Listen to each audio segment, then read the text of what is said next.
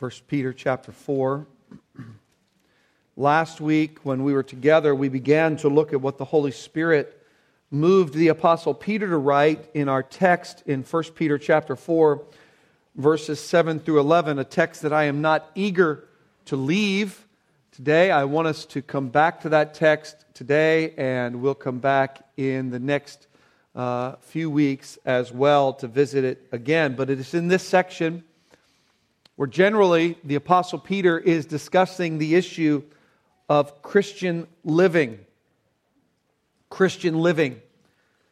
Now, last week, I'm just going to jump right into this. Last week, we saw three important aspects of Christian living. This text essentially, if I just provide the outline for you, this, this text essentially is giving us three important aspects of Christian living in the midst of a world that is largely filled with antagonism uh, toward Christians, but not just antagonism toward Christians, but also opposition to God. Now, those three aspects are laid out for us in verses 7 through 11. There is in verse 7 what we might call an incentive or a motive for Christian living. And what he says is basically this the end of all things is at hand. We, we talked last week.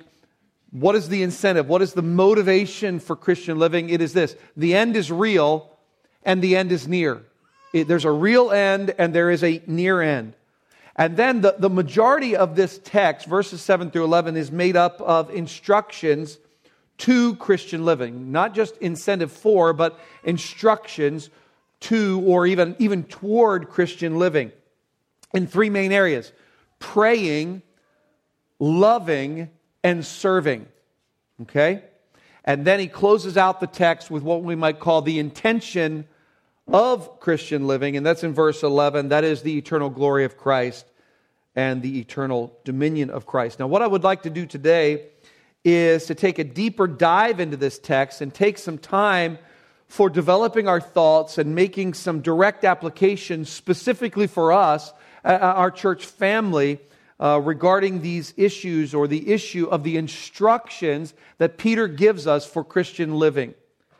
I want to read the text and then kind of jump into it. Look at verse 7 of 1 Peter chapter 4. The end of all things is at hand. Therefore, be self controlled and sober minded for the sake of your prayers. Above all, keep loving one another earnestly, since love covers a multitude of sins. Show hospitality to one another without grumbling. As each has received a gift, use it to serve one another as good stewards of God's varied grace. Whoever speaks as one who speaks oracles of God, whoever serves as one who serves by the strength that God supplies, in order that in everything God may be glorified through Jesus Christ. To him belong glory and dominion forever and ever. Amen. Let's pray. And so, Lord, I pray that you'll make the text live in our hearts, that you, by a work of your Holy Spirit, would sovereignly apply truth to our hearts, to our minds, redirect our attention, our affection, our action in a way that would be obedient to you. Bless your church today. I pray in Christ's name. And all God's people said, Amen. There are three major areas that I said that we find Peter addressing here that have to do with the issue of Christian living. The first, we might say the first has to do primarily with the Christian mind in relationship to our praying. That is, in relationship to our communion with, our communication to God. He addresses the issue of the Christian mind. Living it, grows out of the seedbed of the mind. It doesn't just happen by chance. Living or practice or action is rooted in Christian thought, the Christian mind. The second has to do, if the first has to do with the Christian mind in relation to our praying, the second would then have to do with the Christian heart in relation to our loving. And then the third would have to do with, we might say, the Christian body in relationship to our serving. But these three areas praying, um, loving, and serving. Now, what's interesting to me about this text is, and, and really all through the, the book of First Peter, if you know anything about the life of Peter, you will see some of his experiences shining through in what, he's, in what he says here. It's interesting to me that, that it seems that each one of these areas of Christian living somehow are found in Peter's life experience. In other words, the things that Peter highlights have been emphasized as tremendously important as a follower of Jesus Christ simply because of the experience of, of Peter. Take, for instance, the importance he lays just in this first area of praying. That was played out in his life. Remember the night that Jesus was betrayed in the Garden of Gethsemane? And Peter was much more given to sleep than he was to pray. He learned this lesson of being sober minded and, and of being self controlled for the sake of your prayers. He learned that lesson very practically, if not painfully. When it comes to the issue of Christian love, that was also a theme, a constant theme in the life and teaching of, of Jesus. It must have been branded on the hearts of the disciples. Peter, John, we read of this constant emphasis on the issue of love or Christian love one for another. And we took a bit of time last week developing the issue of praying. And this week, I would like for us to consider what Peter has to say about the love of the Christian. We could call this sermon Christian living, or we could just call it Christian loving. Christian loving. Love, to love one another, or this, this, this issue of love, is a command. This is a command to the Christian for the Christian life. I mentioned to you last week what William Hendriksen said about this issue of this command of love.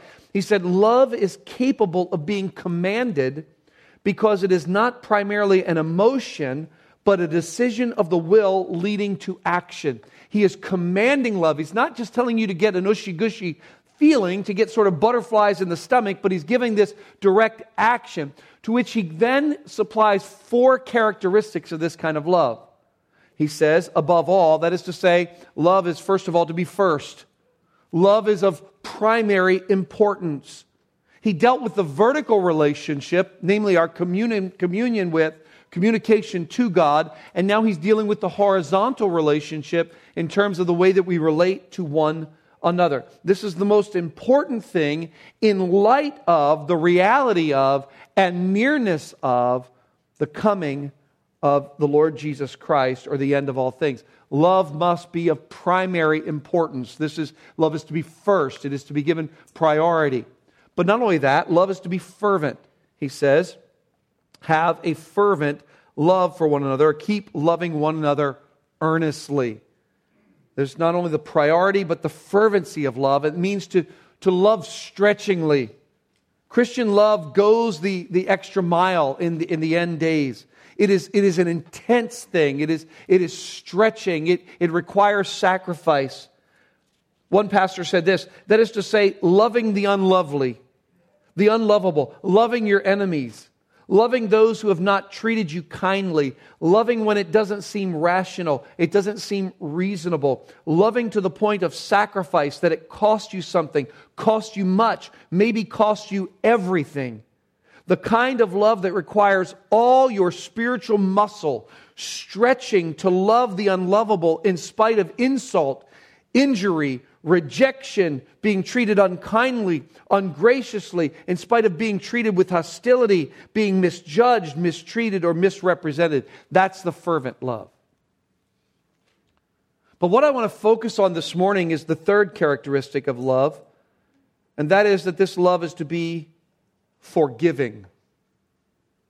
We'll maybe look later at this love that's be for everyone, which is hospitable, but but this love that is to be forgiving. Of all of the aspects of love, it seems that God mentions this one the most the aspect of forgiveness. When you have love for one another, you don't use the inevitable faults and offenses of one another as an open door for bitterness, for, for hatred, Oh, uh, for hurt. Forgiveness is mentioned 125 times in the Bible. There are 125 direct references to forgiveness in the Bible. And what I would like to do this morning is just take some time to consider what the Bible has to say about the issue of loving forgiveness. Loving forgiveness. I can think, when, when it comes to the Apostle Peter and this issue of forgiveness, I can think of one lesson one instance that really rises to the top. When I, when I think about Peter's life and the lessons that he's learned, the instances of his life from the Lord Jesus Christ, one instance rises to the top on this issue of Christian forgiveness. You probably, if, if you're a Christian for any length of time, you probably are thinking about that as well. Remember when Peter said, How many times should I what? Forgive. Should I forgive someone what? Seven times. And Jesus said to him, What? No, you should forgive 70 times 7. I want you to turn with me this morning to Luke chapter 17. Luke chapter 17. And we're going to use this as, a, as an example, as, as a lesson for us on this issue of loving forgiveness or Christian loving or however you want to call it. Luke chapter 17, verses 1 through 10. I'll give you a bit of the context, and my hope is that we will be understanding where forgiveness originates. What is the foundation? What is the root of Christian forgiveness so that we can put it into practice even more obediently in these last days? If we believe that the, these are the last days, if we believe that the end of all things is at hand, one of the first priorities we have to deal with as a church is going to be in the issue of forgiving one another. And I think this text is going to help us with that. Now, let me just give you a, bit of background. In this text, in Luke chapter 17, Jesus is directing his attention to, he's directing his words to the disciples.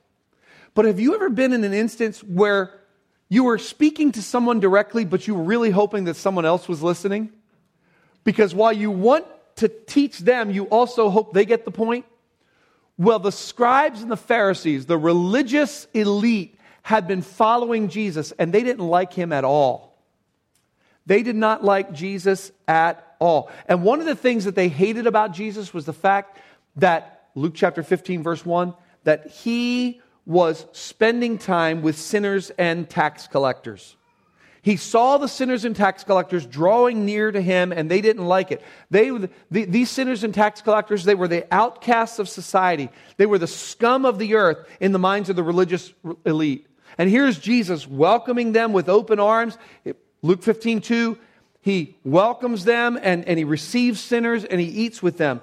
So the scribes and the Pharisees are still in earshot of Jesus and his disciples by the time we get to Luke 17 but he wants to teach his disciples something about living as part of his family, all the while hoping that they hear it and are cut to the heart as well. He uses the Pharisees to teach them a lesson. And notice how he begins, verse 1 of chapter 17. And he said to his disciples, Temptations to sin are sure to come, but woe to the one through whom they come.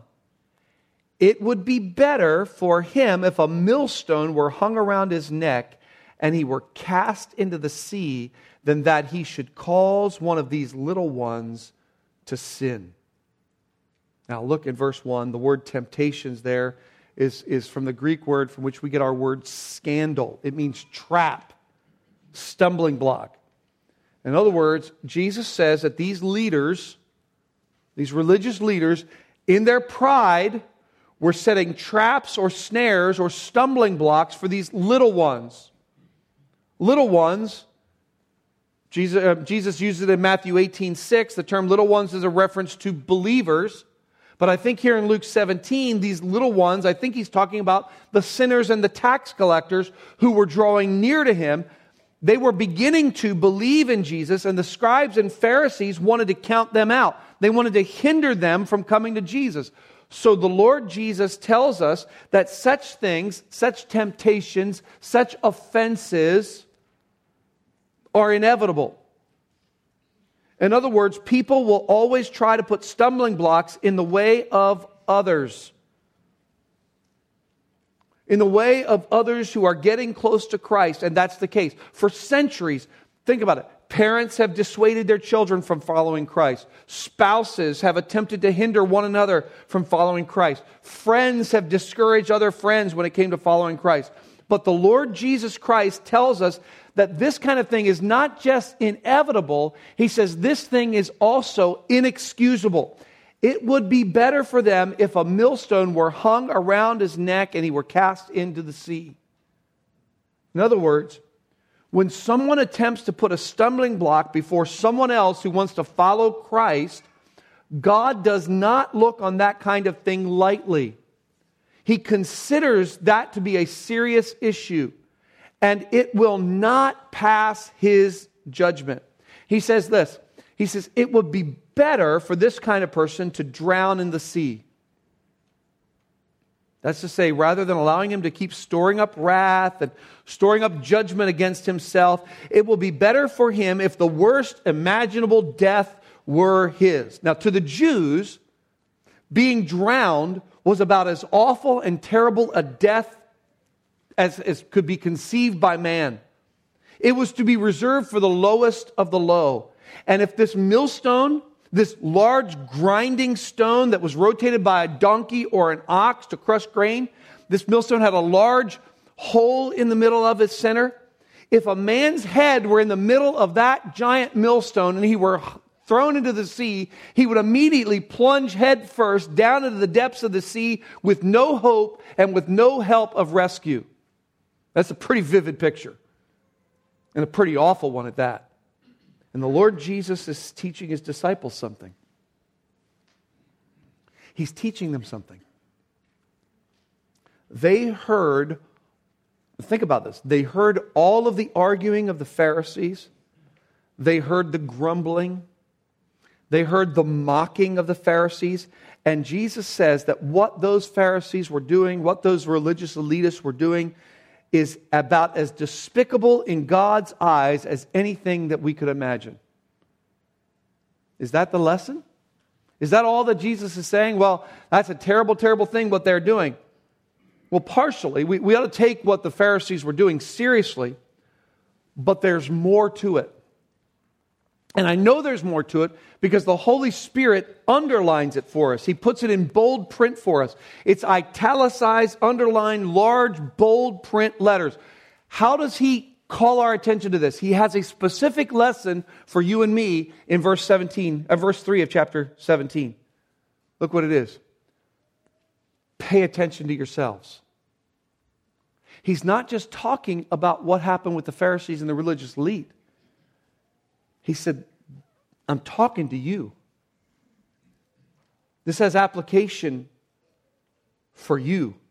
Lend me your ears. Pay attention to yourself. This is as emphatic as it could be. Take this into consideration, Jesus says. Watch out for yourselves, something that's very important for us. And he gives us a very serious, very sobering warning, something that we need to be aware of. You and I have got to be aware of leading people into sin. That's, that, that is despicable to God. And we've got to beware. But there's something more specific that the Lord Jesus would want to drill down on for his, for his children. You see, not long before this instance here in Luke 17, the disciples were having a bit of a dispute among themselves. Sometimes I think we think of the disciples and we think of these this bunch of group, this group of people walking around with their hands folded in a long robe and a halo over their head, just absolute holiness. It was anything but that. It's a very difficult group. I'll explain to, to you about that a little bit more later. They were having a dispute among themselves. And what happens when you have a dispute among a group of people? Well, a couple things happen. First of all, people begin to take sides, right? Not only do people begin to take sides, but as arguments go, that tends to reveal a bit about the person's heart. Things get a little bit hot. People get hot under the collar. Forgiveness was, would certainly be in order. Now, the rabbis, the Jewish teachers, would teach that to forgive someone three times was the epitome of perfection. But Jesus said, verse 3, pay attention to yourselves. If your brother sins, rebuke him, and if he repents, forgive him. And if he sins against you seven times in the day and turns to you seven times saying, I repent, you must forgive him. Jesus brings up the subject of forgiveness. Now, here's my question What's the connection between verses 1 and 2 and then the next eight verses?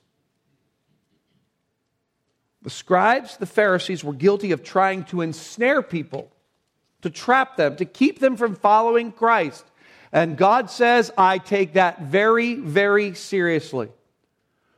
So, what happens when a brother in Christ decides not to forgive another brother in Christ?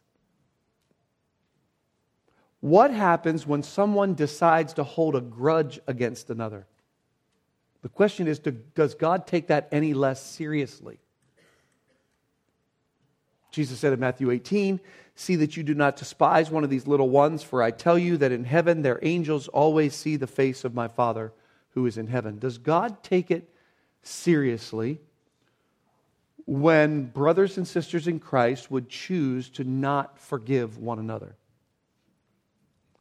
Luke 17 addresses that subject, at least verses 1 through 10.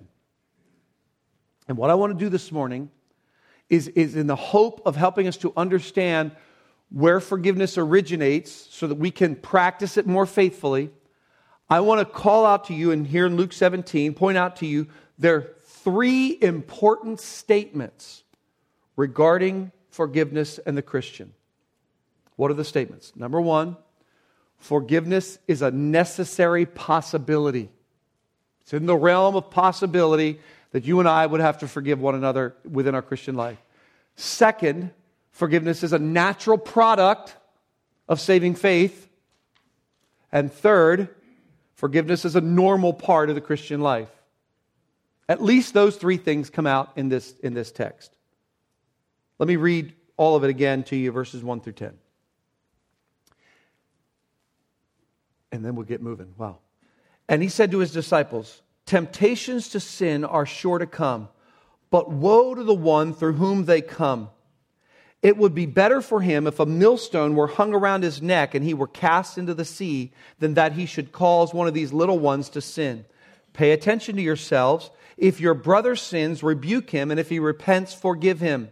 And if he sins against you seven times in a day and turns to you seven times, saying, I repent, you must forgive him. The apostles said to the Lord, Increase our faith. And the Lord said, If you had faith like a grain of mustard seed, you could say to this mulberry tree, Be uprooted and planted in the sea, and it would obey you. Will any one of you who has a servant plowing and, or keeping sheep say to him, when he has come in from the field, Come at once and recline at table? Will he not rather say to him, Prepare supper for me and dress properly and serve me while I eat and drink, and afterward you will eat and drink? Does he thank the servant because he did what was commanded? So you also, when you have done all that you were commanded, say, We are unworthy servants. We have only done what was our duty. So let's think about these statements. First of all, the statement that forgiveness is a necessary possibility in the Christian life. Do I paint it in a, in a context for you? You have a group of, of disciples, a group of followers of Jesus Christ. Now, there are different men there, but I want to call out two and see what you know about two of these men. There was one whose name was Levi or Matthew. What was Matthew known as? A tax collector. He was a tax collector. He, he was one who collected taxes for the hated Roman occupiers. He was not one who was well loved by, you know, the, the normal people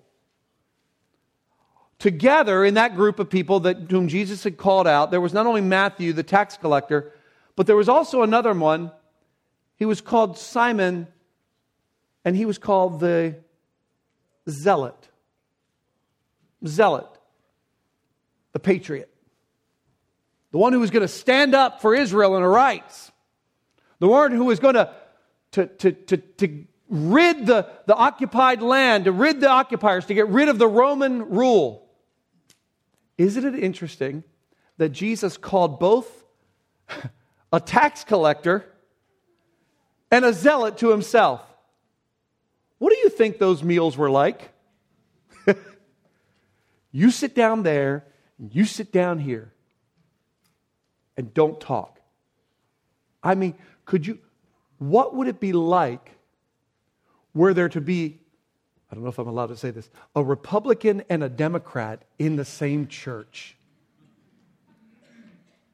Now, I hope that you get your politics right, and if you need to get them right, come to me and I'll sort them out for you. But, but kind of that dynamic.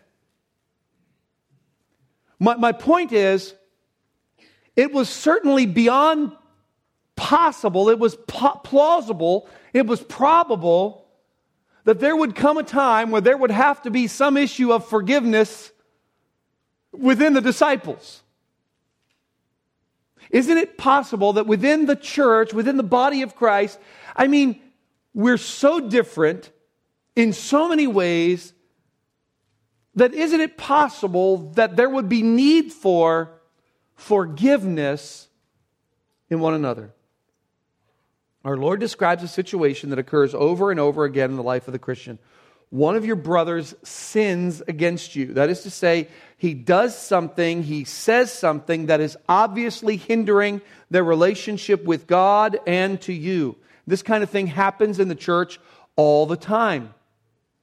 In this passage, the emphasis is not so much on the process as it is on the end result. You're familiar with the process, Matthew chapter 18.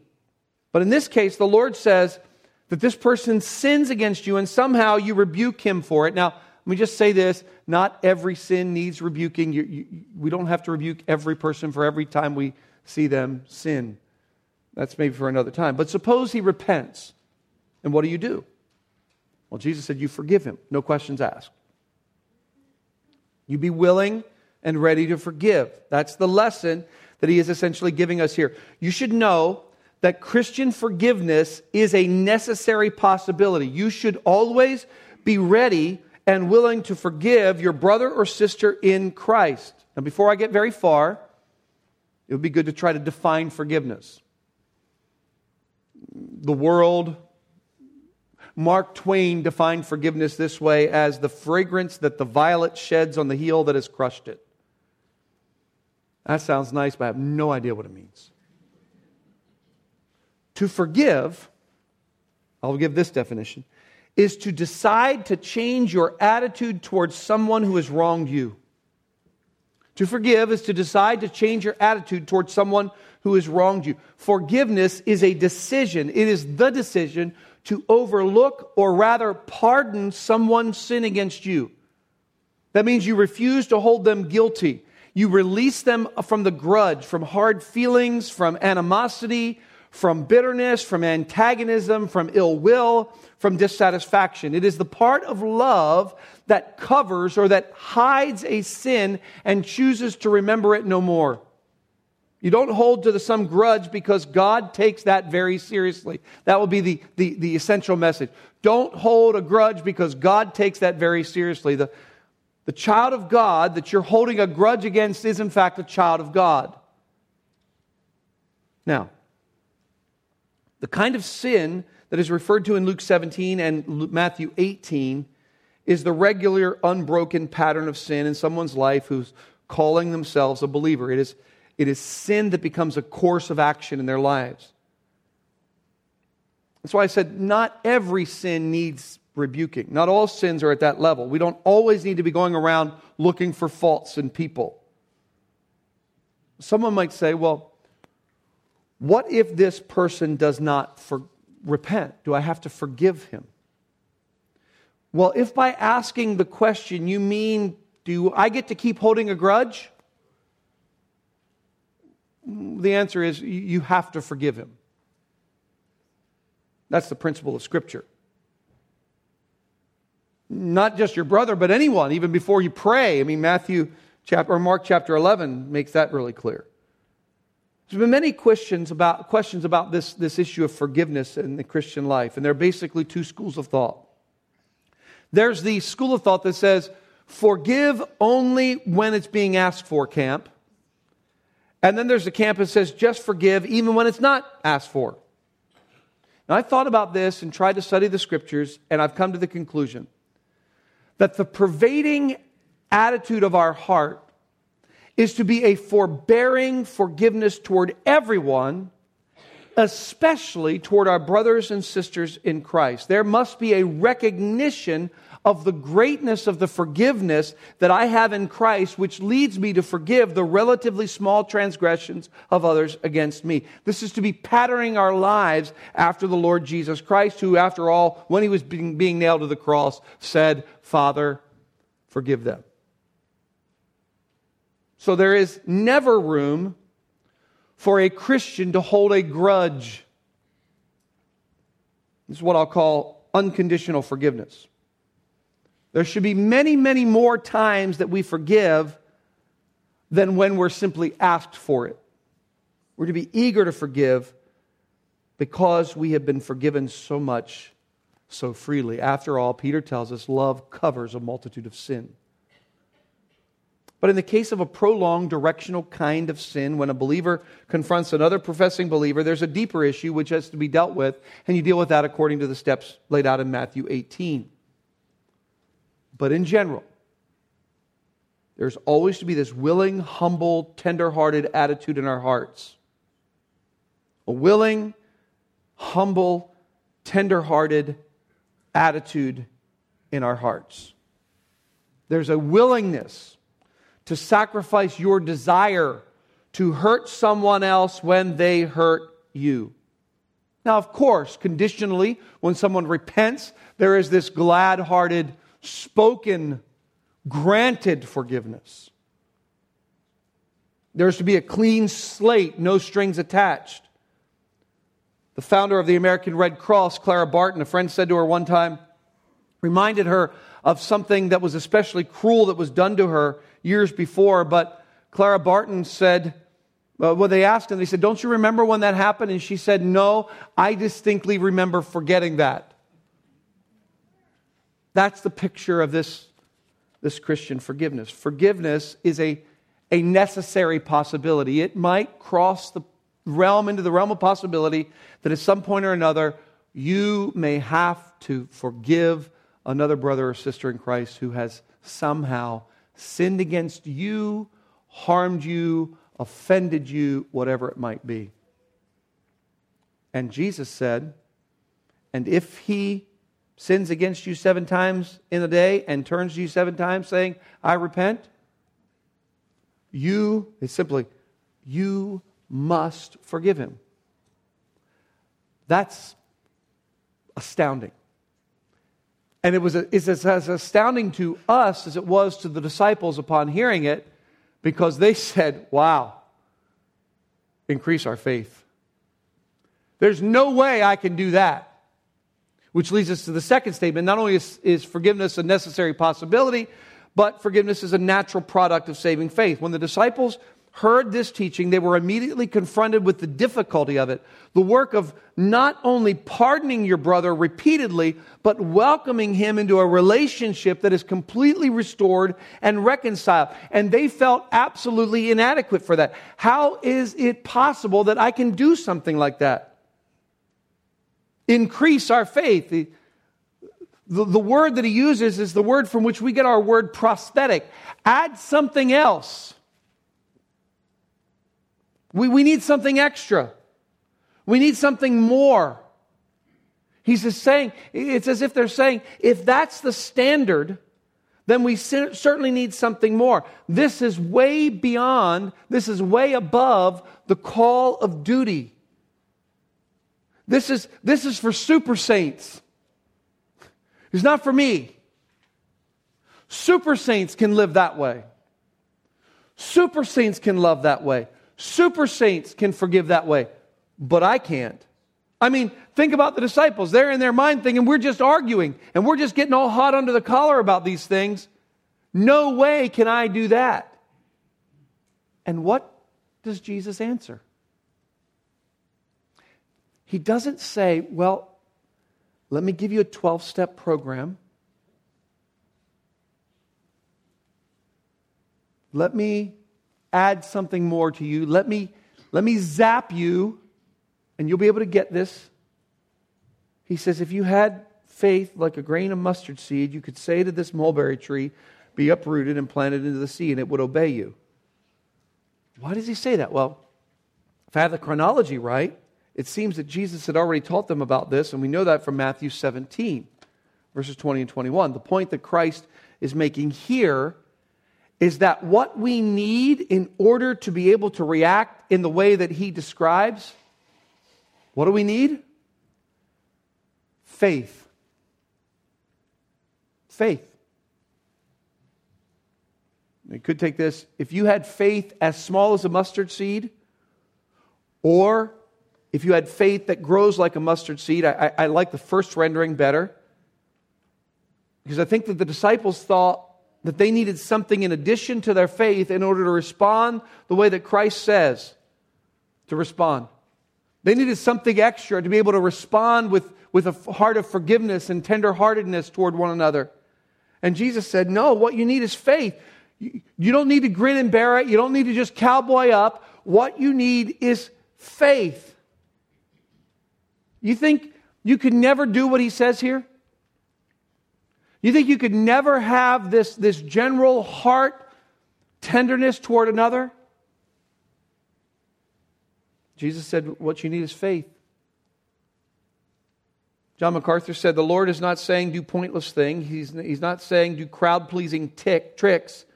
He's saying, You don't think you can live a godly life. You don't think you can always speak the truth correctly. You don't think you can set a pure example so that no one stumbles? You're not sure you can live such a mercifully forgiving life. You're not sure that you can do that. And I'm telling you, if you will continue to trust me, my power through you will accomplish all of that. That's what he is saying. What is faith? Faith is taking God at his word. It's taking God at his word. Hebrews 11 1. I think John 15 is maybe the best place to go, where Jesus says in verses 5 through 8, Abide in me. If, if my word abides in you, stay close to Christ, stay close to his word. Take him at his word. You don't need something extraordinary to get to this level of forgiveness. You don't have to be some level, super level saint. Believe on the Lord Jesus Christ. Stay close to Christ. The point is this forgiveness is a natural, or I'll even say this way, is a supernatural product of saving faith. You don't have to be a super saint to be a loving Christian who genuinely forgives others. Just stay close to Christ. See, what we often expect in the Christian life is to be zapped, to go from zero to hero, or whatever it is, to, to, to, to, to go from nothing to having all. But what God says is, is you stay close to Christ, and He step by step transforms you into the image of the Lord Jesus Christ as you become more and more like Him. And one of the ways that that is, is demonstrated is in this issue of forgiveness with one another even when there are potentialities for rubs and difficulties that we experience one with another. Forgiveness is a natural product of, of faith. You stay close to the Lord Jesus Christ. And, and by staying close to Him, that means you, you stay close to His Word. Take His Word. You know, we sang that song when we were kids, and, and I know that it's maybe cliche, but it is true. Read your Bible. And pray every day, and you'll grow. You'll grow. You'll grow. Forgiveness is a, is a necessary possibility. And, and God takes it very seriously when we hold on to, to grudges and we hold on to bitternesses and when we, when we might use those opportun- as opportunities to, to, lash, to lash out, to, to hurt someone else. Hold on to grudges or bitterness. God takes it very seriously. Forgiveness is a natural product of saving faith. It's, you don't need something extra. Get close to Jesus. But then let me finish by saying this the forgiveness is a normal part of the Christian life. Verses 7 through 10. He has this seemingly out of place thing where he says, if you have a servant you're out uh, uh, who's out plowing your field, and is that servant not going to come back and make you dinner? Well, yeah, that's what he's going to do. And, and it's not something amazing. Why? Because he's just doing what he's supposed to do. It's not as if, wow, I. F- Imagine Matthew saying about Simon, I, I forgave him, Lord. And Jesus said, okay. So what? That's just baseline Christian living. What, what Peter is calling us to do is to live the Christian life in 1 Peter chapter 4. And he's not saying these are things that are extraordinary. These things are just normal part of the Christian life in these last days. It's baseline for the Christian living. It's a normal part. It's not anything extraordinary. It should be the, the regular practice of believers to forgive. And you say, well, Joe, why is this important for us? Sometimes you can ask the question, oh man, there must be a problem here at Calvary. That's why Joe's teaching on this. Maybe, maybe he's seen, you know, uh, some area of, of unforgiveness, uh, some area of weakness. Is Joe grinding an axe? Well, no, I'm not. And by God's grace, I, I have seen, especially in this last week, as I mentioned earlier, I, I, I have experienced the care and concern and compassion of the church family in ways that have just been wonderful for us. And, and I don't see any areas, any outside. Maybe, maybe I need to be you know, have my ear more to the ground, but I don't see any outstanding areas of lack of forgiveness. I'm not going to call somebody up, you know, and say, You got this issue. Let's deal with it right now. Other than Josh, I'll call Josh up right now. No. Uh, but the reality is, we're living in the last days. The end of all things is at hand. The Lord Jesus Christ is, is at the door. I don't know of any blatant unforgiveness, but I've been around long enough to know that there could be some latent unforgiveness in our midst. The general attitude of, of holding one another at arm's length, not really getting involved in each other's lives, just keeping to yourself so that you can avoid the possibility of being involved in someone else's life because when you are involved in someone else's life, that most probably means you'll have to extend some kind of and receive some kind of forgiveness. And that's the kind of latent unforgiveness that I'm, I'm concerned with mostly. That we, because we know that there is a possibility of getting involved in each other's lives, that it might mean that we have to forgive, and that's hard. We just kind of sit in our little box. We come to church, we sit in our little chair, we get up and we go into our little car and go to our little home and not have any opportunity for interaction one with another. And I'm saying we, we need to watch out for that. We need to watch out for that. Let's give opportunity in our lives to be involved in each other's lives, to, to learn about one another, to love one another, to serve one another in such a way, yeah, that might open up and, and, and present opportunity and need for forgiveness. And that, I'm saying this, that is the exact way that we see our faith in the Lord Jesus Christ demonstrated. It's not see who you can avoid that, that, make, that demonstrates that you know the Lord Jesus Christ. It's seeing who we can get involved in our lives. And that really sets us up for next week when, when, Paul, when Peter talks about the issue of hospitality, opening your heart and your home to one another.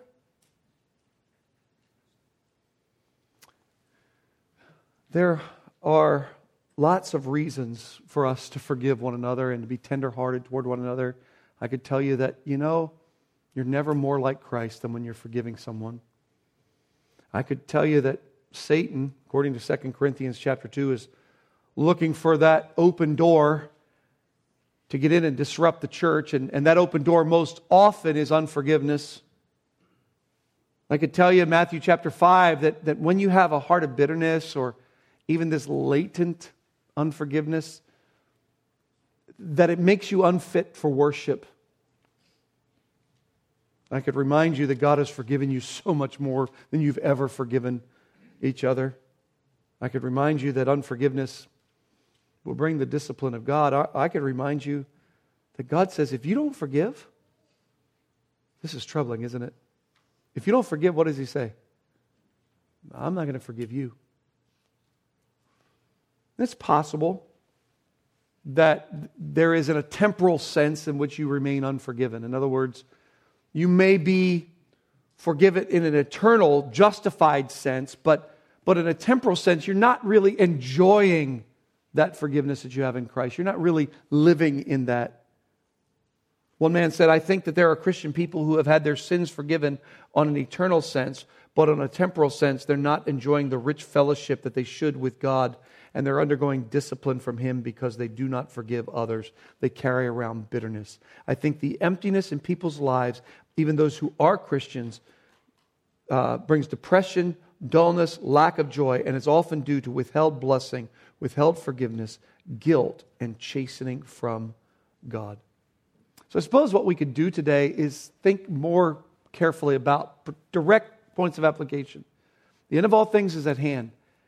Are you involved enough in the lives of others that you've experienced the need to genuinely forgive, tenderly forgive another, such that you're not holding on to grudges or bitterness or heartache or heartbreak?